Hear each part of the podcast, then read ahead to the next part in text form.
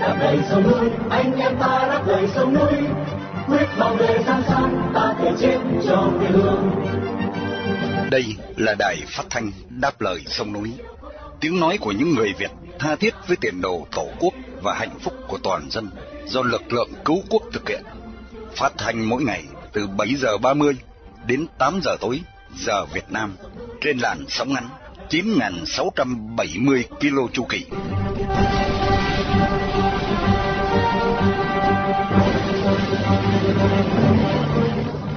Hải Sơn xin kính chào quý thính giả trong buổi phát thanh hôm nay thứ Bảy ngày 8 tháng 7 năm 2023 và là buổi phát thanh lần thứ 4438 của Đài Đáp Lời Sông Núi. Trong phần tin tức chúng tôi có những tin chính sau đây. Sau Việt Nam, Phi Lục Tân cũng cân nhắc cấm phim Ba Bị. Chỉ trong 10 giờ có 12 trận động đất liên tiếp tại Con Tum. Hội nghị thượng đỉnh NATO sẽ diễn ra ở Vilnius. Bộ trưởng Tài chính Hoa Kỳ Janet Yellen thăm Trung Quốc. Chi tiết các bản tin nêu trên sẽ được Mỹ Linh và Đồng Tâm gửi đến quý thính giả để mở đầu chương trình. Sau đó qua chuyên mục Thế giới tuần qua, do Thạc sĩ Phạm Văn Nam phụ trách sẽ đúc kết một số sự kiện đáng quan tâm xảy ra trong tuần. Giữa chương trình, chương mục những vấn đề của chúng ta do Thái Hòa phụ trách. Khách mời tuần này vẫn với ông Chu Linh thuộc câu lạc bộ phim Việt Nam. Cả hai sẽ trao đổi phần cuối về bộ phim Mai Sao Việt Nam. Và sau cùng như thường lệ thưa quý vị, chương trình sẽ được kết thúc với chương mục Danh nhân nước Việt. Đặc biệt buổi phát thanh hôm nay từ sự bảo trợ của luật sư Đào Tăng Dực tại Sydney, Úc Châu, đồng thời để vinh danh anh Hoàng Đức Bình, một người Việt yêu nước đang bị giam cầm trong ngục tù cộng sản.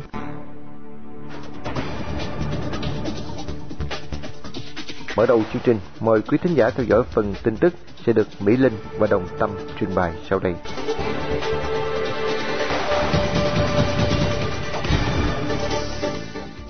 Bộ phim Barbie đầy triển vọng của đạo diễn Rita Rewick do diễn viên Margot Robbie và Ryan Rosling thủ vai chính Barbie và Ken. Hy vọng sẽ được chiếu ở Việt Nam từ ngày 21 tháng 7, nhưng đã bị Việt Nam từ chối vì trong phim có hình ảnh đường lưỡi bò do Trung Quốc tự vẽ để xác định chủ quyền của mình. Trong vụ kiện do Philippines khởi xướng năm 2016, Tòa trọng tài quốc tế La Hay đã bác bỏ toàn bộ đường lưỡi bò này, mặc dù phía Trung Quốc không nhìn nhận thẩm quyền của Tòa trọng tài là Hay. Hôm 5 tháng 7, 2023, báo Philippines Philstar Global đưa tin nhiều thượng nghị sĩ Philippines bao gồm Phó Chủ tịch Ủy ban Đối ngoại Thượng viện, lên tiếng kêu gọi cấm chiếu phim bà bị vì có cảnh đường lưỡi bò. Thượng nghị sĩ Francis Tolentino nói rằng, nếu thực sự đường chính đoạn được mô tả trong bộ phim Barbie, thì Ủy ban phân loại và đánh giá phim và truyền hình MTRCB có trách nhiệm đưa ra lệnh cấm vì vi phạm chủ quyền của Philippines. Thượng nghị sĩ Jingoy Estrada cũng đồng quan điểm với các thượng sĩ, thượng nghị sĩ trên. Về phía Trung Quốc thì cho rằng không nên đưa vụ việc chính trị vào nghệ thuật, nhưng chính Trung Quốc lại sử dụng nghệ thuật để cài đặt các mục tiêu đầy tham vọng của mình vào bộ phim này. Ngày 7 tháng 7 năm 2023, ở huyện Con Plong, tỉnh Công Tum đã xảy ra 12 trận động đất có dư chấn từ 2,5 đến 4,2 độ Richter. Trận đầu tiên xảy ra lúc 9 giờ 31 sáng với 3,9 độ, độ sâu khoảng 8,1 km. Sau đó, liên tiếp xảy ra 11 trận động đất khác với các cường độ khác nhau, dao động từ 2,5 đến 4,2 độ. Trận động đất gần nhất được ghi nhận lúc 19 giờ 56 với cường độ 2,5 ở độ sâu khoảng 8,1 km. Hiện Trung tâm Báo tin Động đất và Cảnh báo sóng thần, Viện Vật lý Địa cầu tiếp tục theo dõi các trận động đất này. Theo các chuyên gia, động đất tại Công Plong, địa bàn xây đập thủy điện Thượng Công Tum có điểm chung với hiện tượng đập thủy điện sông Tranh 2, Quảng Nam, là do các hồ tích nước của các đập thủy điện, không do các đường nước gãy trong lòng đất ở những nơi khác.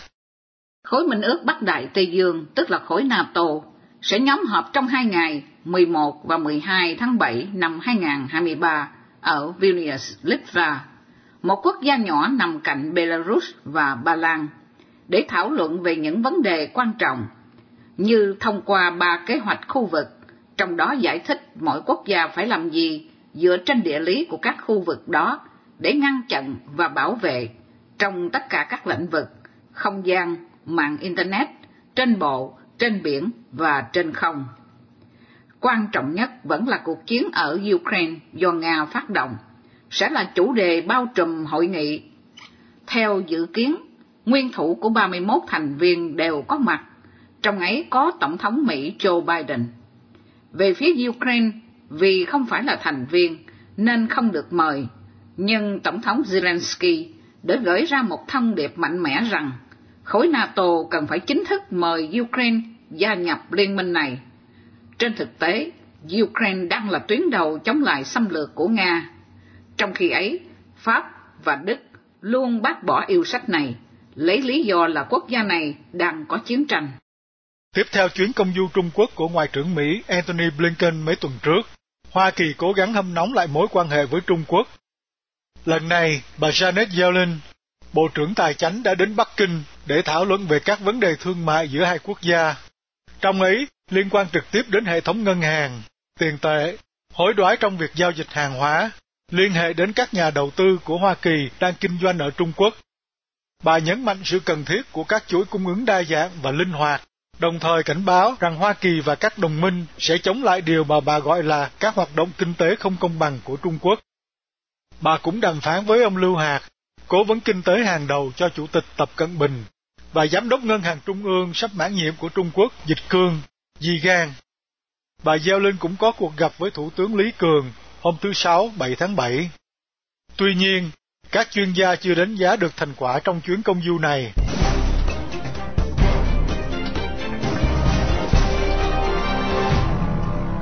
Liên tục chương trình, mời quý thính giả theo dõi chuyên mục Thế giới tuần qua do Thạc sĩ Phạm Văn Nam, nguyên Thứ trưởng Bộ Phát triển Kinh tế và Gia cư của tiểu bang Massachusetts đặc trách về thương mại quốc tế phụ trách.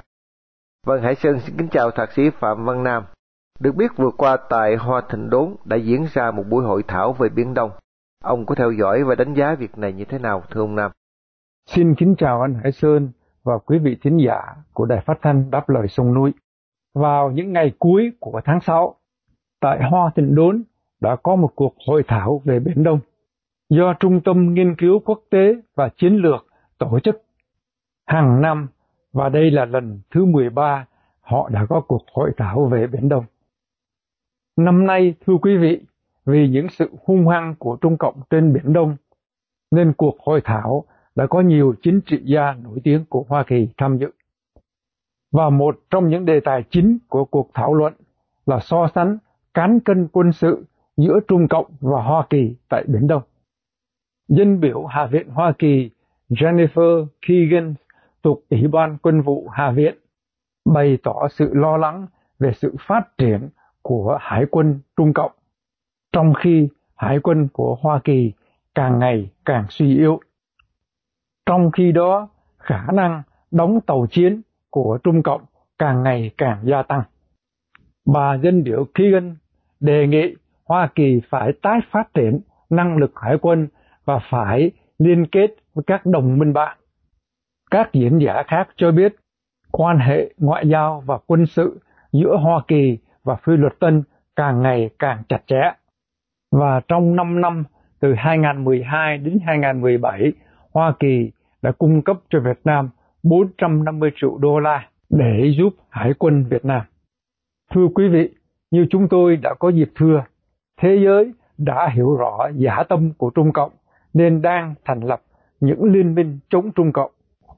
Vì vậy, nếu các nhà lãnh đạo Việt Nam biết nắm lấy cơ hội này thì Việt Nam sẽ thoát trung một cách dễ dàng hơn.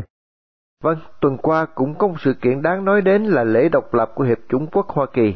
Ông có gì muốn chia sẻ với thính giả nghe đài thưa ông Nam? Thưa quý vị và Hải Sơn, lễ độc lập của Hoa Kỳ tức là ngày quốc khánh của tất cả mọi người dân tại Hoa Kỳ. Vào ngày 4 tháng 7 năm 1776, các nhà lãnh đạo của Hoa Kỳ đã đưa ra một tuyên ngôn độc lập, tách rời khỏi mẫu quốc là nước Anh lúc đó. Chúng ta cũng nên nhớ những người lãnh đạo Hoa Kỳ lúc đó đều là người Anh. Họ đã từ bỏ nước Anh để họ có được tự do tôn giáo trên một vùng đất mới. Thưa quý vị, thời đó quân đội và hải quân của Anh coi như bắt chiến, bắt thắng, chưa thua bao giờ. Tuy thua kém về quân sự, thưa quý vị, những người này có một vũ khí vô cùng đặc biệt và hiệu lực. Đó là sự quyết tâm đòi tự do và độc lập. Họ đã hy sinh, họ đã chiến đấu và họ đã chiến thắng và lập nên một nền dân chủ và một quốc gia phú cường mà cả thế giới phải thán phục. Thưa quý vị, trong người lại ngẫm đến ta, khi nào thì Việt Nam của chúng ta mới thực sự có độc lập và khi nào người dân Việt Nam mới có thực sự tự do và hạnh phúc. Vâng, sau Việt Nam, Phi Lực Tân cũng muốn cấm chiếu cuốn phim Barbie của Hollywood. Ông có thêm dữ kiện gì về việc này thưa ông Nam? Thưa quý vị, khi nhà cầm quyền Hà Nội cấm không cho cuốn phim Barbie được chiếu tại Việt Nam, vì trong cuốn phim này đã có hình tấm bản đồ Biển Đông dựa trên đường lưỡi bò chín điểm phi pháp của Trung Cộng. Sự kiện này cũng đã tạo một tiếng vang tại Hoa Thịnh Đốn. Nhiều dân biểu Hạ viện Hoa Kỳ thuộc đảng Cộng Hòa cũng đã lên tiếng chỉ trích các nhà làm phim Hollywood. Thưa anh Hải Sơn và quý vị, ông Chủ tịch Ủy ban đặc trách về Trung Cộng của Hạ viện Hoa Kỳ tuyên bố với báo chí như sau. Tuy đây chỉ là một cuốn phim về búp bê Barbie, nhưng các nhà làm phim đã cho ta thấy họ đang nằm trong túi của Trung Cộng vì họ đã trình chiếu những sự đòi hỏi đất đai bất hợp pháp của Trung Cộng như là một thực tế. Một vị dân biểu khác, ông Mike Watts thuộc tiểu bang Florida đã cáo buộc kỹ nghệ phim ảnh Hollywood là đạo đức giả, đã tìm cách làm hài lòng Bắc Kinh để bán vé mà không quan tâm đến sự kiện Bắc Kinh vẫn và đang tiếp tục vi phạm nhân quyền một cách trầm trọng. Thượng nghị sĩ Marsha Blackburn của bang Tennessee còn nói thêm, phim Barbie có bản đồ của Trung Cộng hoàn toàn sai về phương diện luật pháp và đạo đức. Thưa quý vị Văn Hải Sơn, sự kiện Hà Nội cấm chiếu phim Barbie là một hình thức chống đối Trung Cộng một cách gián tiếp. Đây là một hành động hiếm hoi của Hà Nội. Chúng tôi hy vọng rằng trong tương lai nhà cầm quyền Việt Nam sẽ có thêm những phản ứng cụ thể hơn, mạnh mẽ hơn để chống lại sự xâm lăng của Trung Cộng. Vâng, rất cảm ơn Thạc sĩ Phạm Văn Nam đã dành thời giờ đúc kết một số diễn biến nóng nhất trong tuần qua để gửi đến thính giả đáp lời sông núi. Mong được gặp lại tuần sau cũng trên chuyên mục này. Xin kính chào ông ạ. Một cánh tay đưa lên, hàng ngàn cánh tay đưa lên, hàng ba cánh tay đưa lên,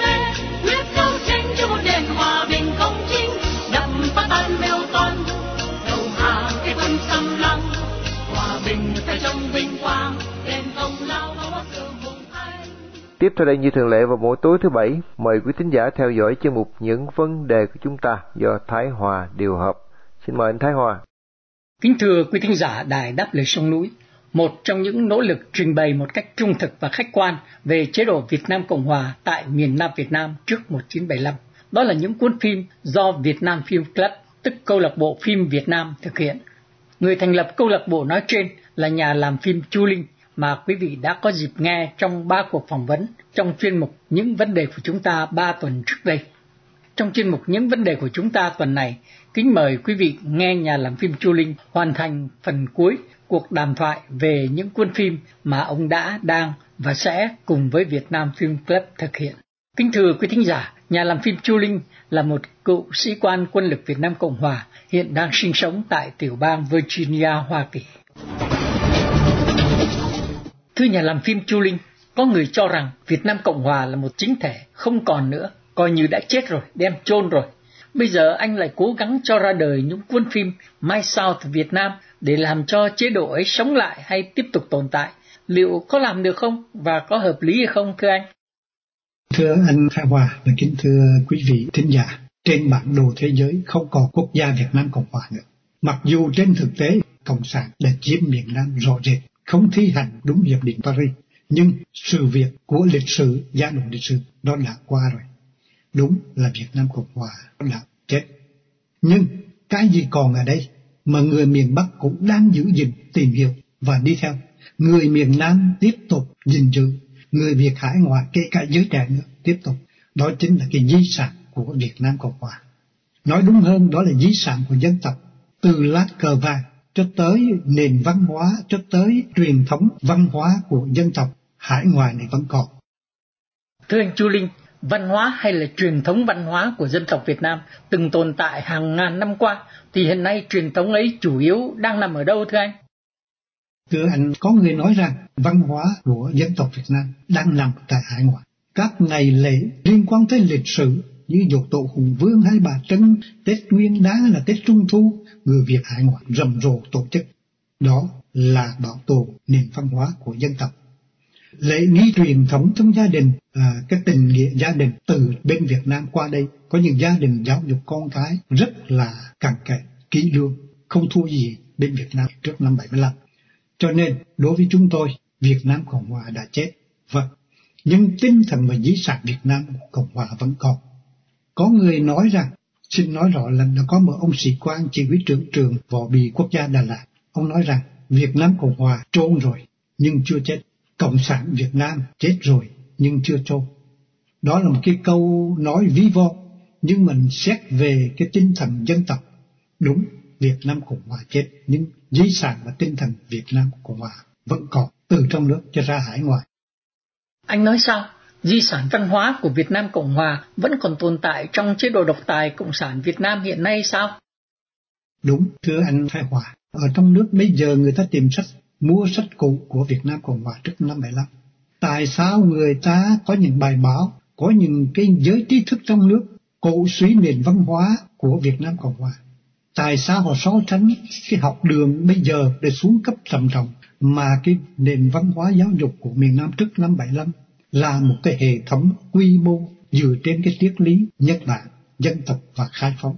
Tại sao không cần phải tuyên truyền khi đọc lại cuốn phim Mai sau Việt Nam Chúng tôi nghĩ rằng cái người xem sẽ đánh giá được cuốn phim như thế nào bởi vì chúng tôi không có luận điệu tuyên truyền ở đây mà chúng tôi chỉ, chỉ trình bày dữ kiện của lịch sử liên quan tới Việt Nam Cộng Hòa. Thưa anh Chu Linh, chỉ còn vài phút nữa chúng ta phải kết thúc cuộc đàm thoại này. Trước khi tạm biệt, anh còn điều gì muốn nói với quý thính giả về Việt Nam Cộng Hòa nữa không thưa anh? Kính thưa quý vị, những lời sau cùng trước khi đóng lại cuộc mạng đàm với anh Khai Hòa, chúng tôi có vài điều muốn chia sẻ với quý vị. Việt Nam Cộng Hòa sụp đổ ngày 30 tháng 4 1975. Người Cộng sản nói rằng họ là những anh hùng, họ là kẻ chiến thắng. Vâng, đúng như vậy, xét về mặt quân sự. Nhưng câu hỏi lớn mà mọi người Việt Nam nên hỏi, người miền Bắc, người Cộng sản, người Việt Nam Cộng Hòa và ngay cả giới trẻ nên hỏi. 30 tháng 4, Cộng sản chiến thắng, họ chiến thắng cái gì và họ mất những cái gì. 30 tháng 4 1975, Việt Nam Cộng Hòa thua trận, nhưng họ mất cái gì và họ được cái gì. Và ngày hôm nay thì người Việt Nam được cái gì, mất cái gì. Thắng một cuộc chiến chưa phải là thắng toàn bộ. Và cái trị một đất nước nửa thế kỷ chưa phải là một cái chính thể chính nghĩa đem lại niềm tin và cái trụ phú thịnh vượng cho đất nước. Thua trận không có nghĩa là thua tất cả. Ngày nay thử nhìn lại, khi người Cộng sản chiến thắng, tại sao hàng triệu người bỏ nước ra đi? Nếu họ giành được độc lập tự do hạnh phúc, tại sao người dân bỏ ra đi? Năm 1954, họ chiếm được miền Bắc, tại sao lại một triệu người di cư? Tôi nghĩ đó là cái câu trả lời. Ngày hôm nay, điều quan trọng nhất là giới trẻ. Những người Cộng sản hoặc những người Việt Nam Cộng Hòa đi theo một chế độ thì chế độ đó rồi nó sẽ tàn lụi. Chưa tàn lụi nó sẽ tàn lụi. Nhưng mà cái còn lại là cái tương lai của đất nước. Không nằm trong hai cái giới đó mà nằm trong cái giới trẻ. Khi họ nghiên cứu lại lịch sử bởi vì nếu không hiểu được quá khứ làm sao mà lý giải được hiện tại và có những cái quyết định sáng suốt cho tương lai? Cho nên đối với chúng tôi thì cái thông điệp của quốc phim Mai Sau Việt Nam là hướng tới giới trẻ Chính vì vậy mà trong 12 cuốn phim chúng tôi dự trù sẽ có một cuốn phim cuối cùng là giới trẻ Việt Nam ngày nay trong nước cũng như hải ngoại. Điều gì mà chúng ta cần nói với giới trẻ, đó mới là vấn đề. Điều gì cần làm, giới trẻ sẽ làm như tìm hiểu lịch sử, chứ không phải là hủy bỏ lịch sử như trong nước đang chủ trương và giới trẻ với kiến thức và cộng với lương tri họ sẽ nghĩ đến tương lai đất nước một cách tốt đẹp hơn kính chào quý vị Thay mặt đài đáp lời sông núi, chúng tôi xin chân thành cảm ơn nhà làm phim Chu Linh đã cho quý thính giả của đài biết về Việt Nam Film Club và những cuốn phim do Việt Nam Film Club thực hiện. Chúng tôi cũng rất cảm động về những tâm tình cuối cùng mà anh chia sẻ với quý thính giả. Kính chúc anh và Việt Nam Film Club đạt được những thành quả tốt đẹp, ích lợi cho tương lai dân tộc Việt Nam. Kính chào anh sông núi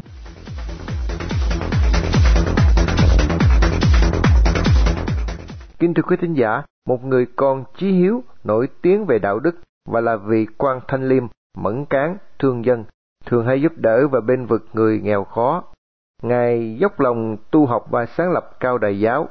Qua chương mục danh nhân nước Việt tuần này, chúng tôi xin gửi đến quý thính giả bài quan phủ Ngô Văn Chiêu của Việt Thái qua giọng đọc của Minh Nguyệt để kết thúc chương trình phát thanh tối hôm nay.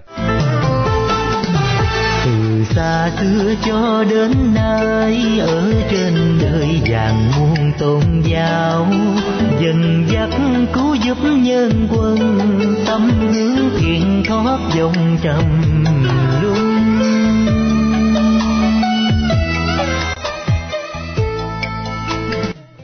Chiêu kỳ trung độ dẫn hoài sanh bản đạo khai sang quý giảng thành hậu đức tắc cư thiên địa cảnh hường minh mân đáo thủ đài danh.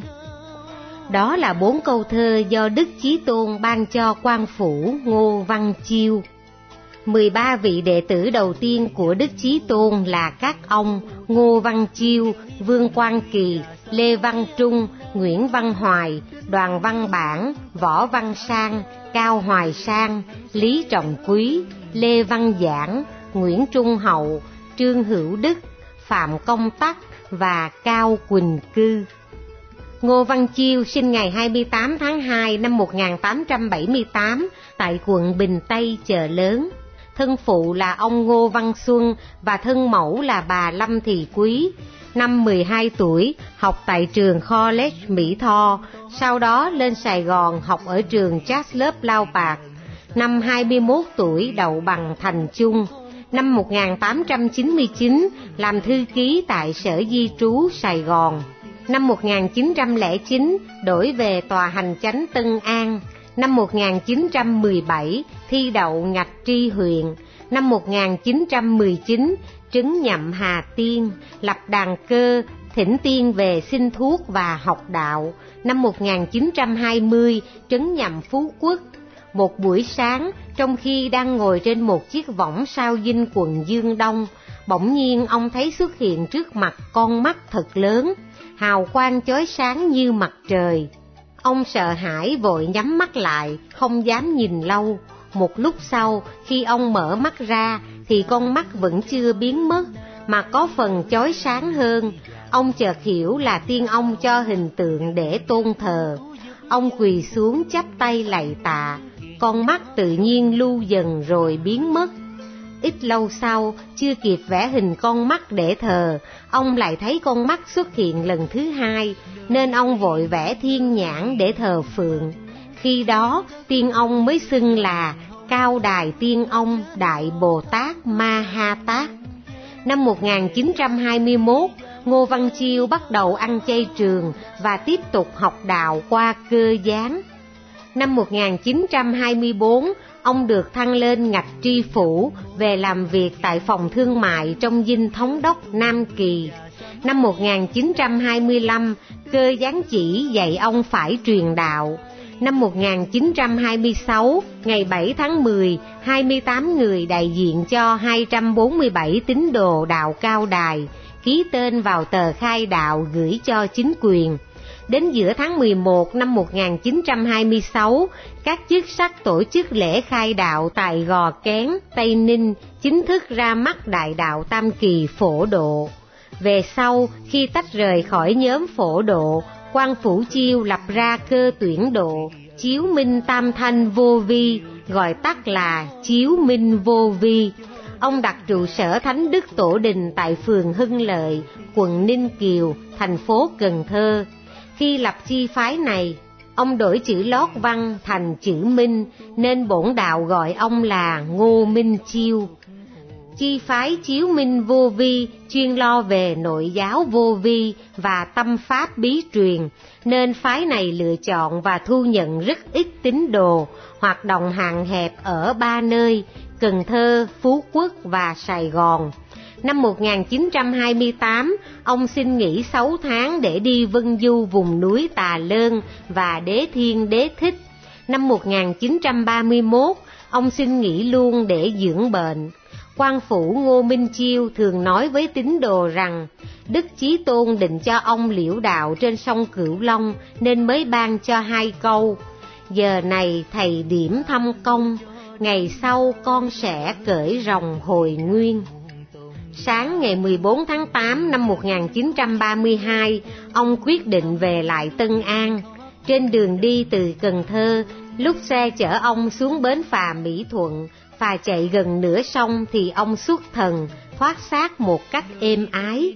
Lúc đó là 3 giờ chiều, ngày 14 tháng 8 năm 1932, hưởng dương 55 tuổi.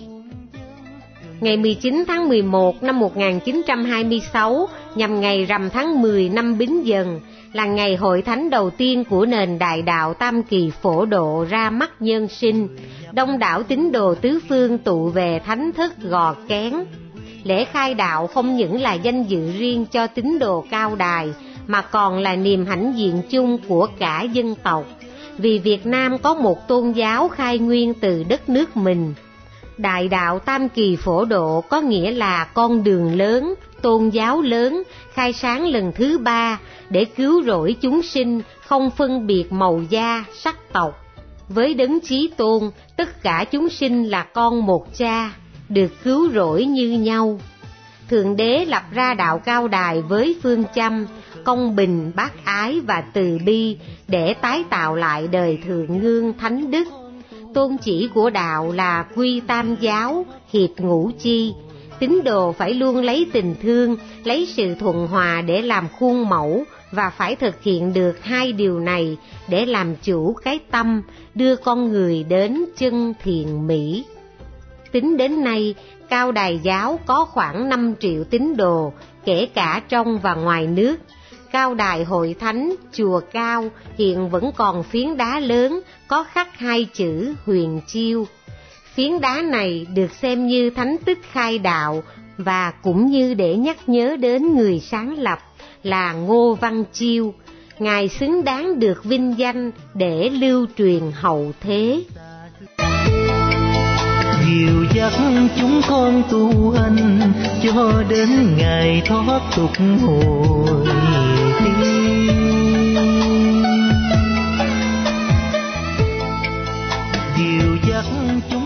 tu hành cho đến ngày thoát tục hồi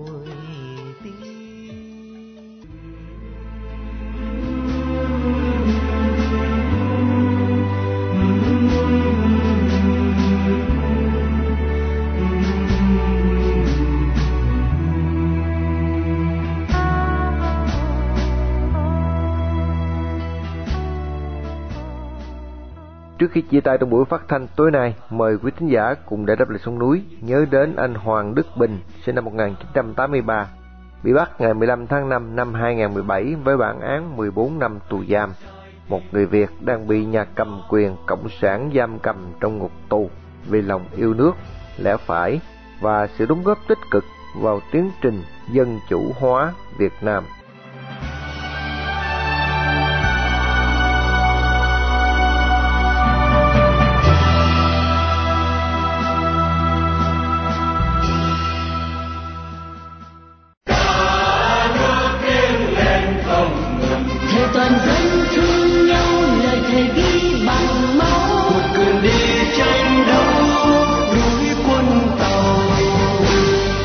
Chương trình phát thanh đáp lời sông núi hôm nay đến đây là chấm dứt. Hẹn gặp lại quý thính giả trong chương trình tối mai vào lúc 7 giờ 30. Mọi ý kiến và thắc mắc xin liên lạc với ban biên tập của Đài Phát thanh Đáp lời sông núi tại địa chỉ liên lạc chấm đáp lời sông núi viết tắt a gmail.com hoặc địa chỉ tại Hoa Kỳ Radio đáp lời sông núi PO Box 612882 San Jose, California 95161 điện thoại 408 663 9860 Cảm ơn quý thính giả đã theo dõi chương trình. Chúc quý vị một đêm thật bình an. Xin mến chào, tạm biệt.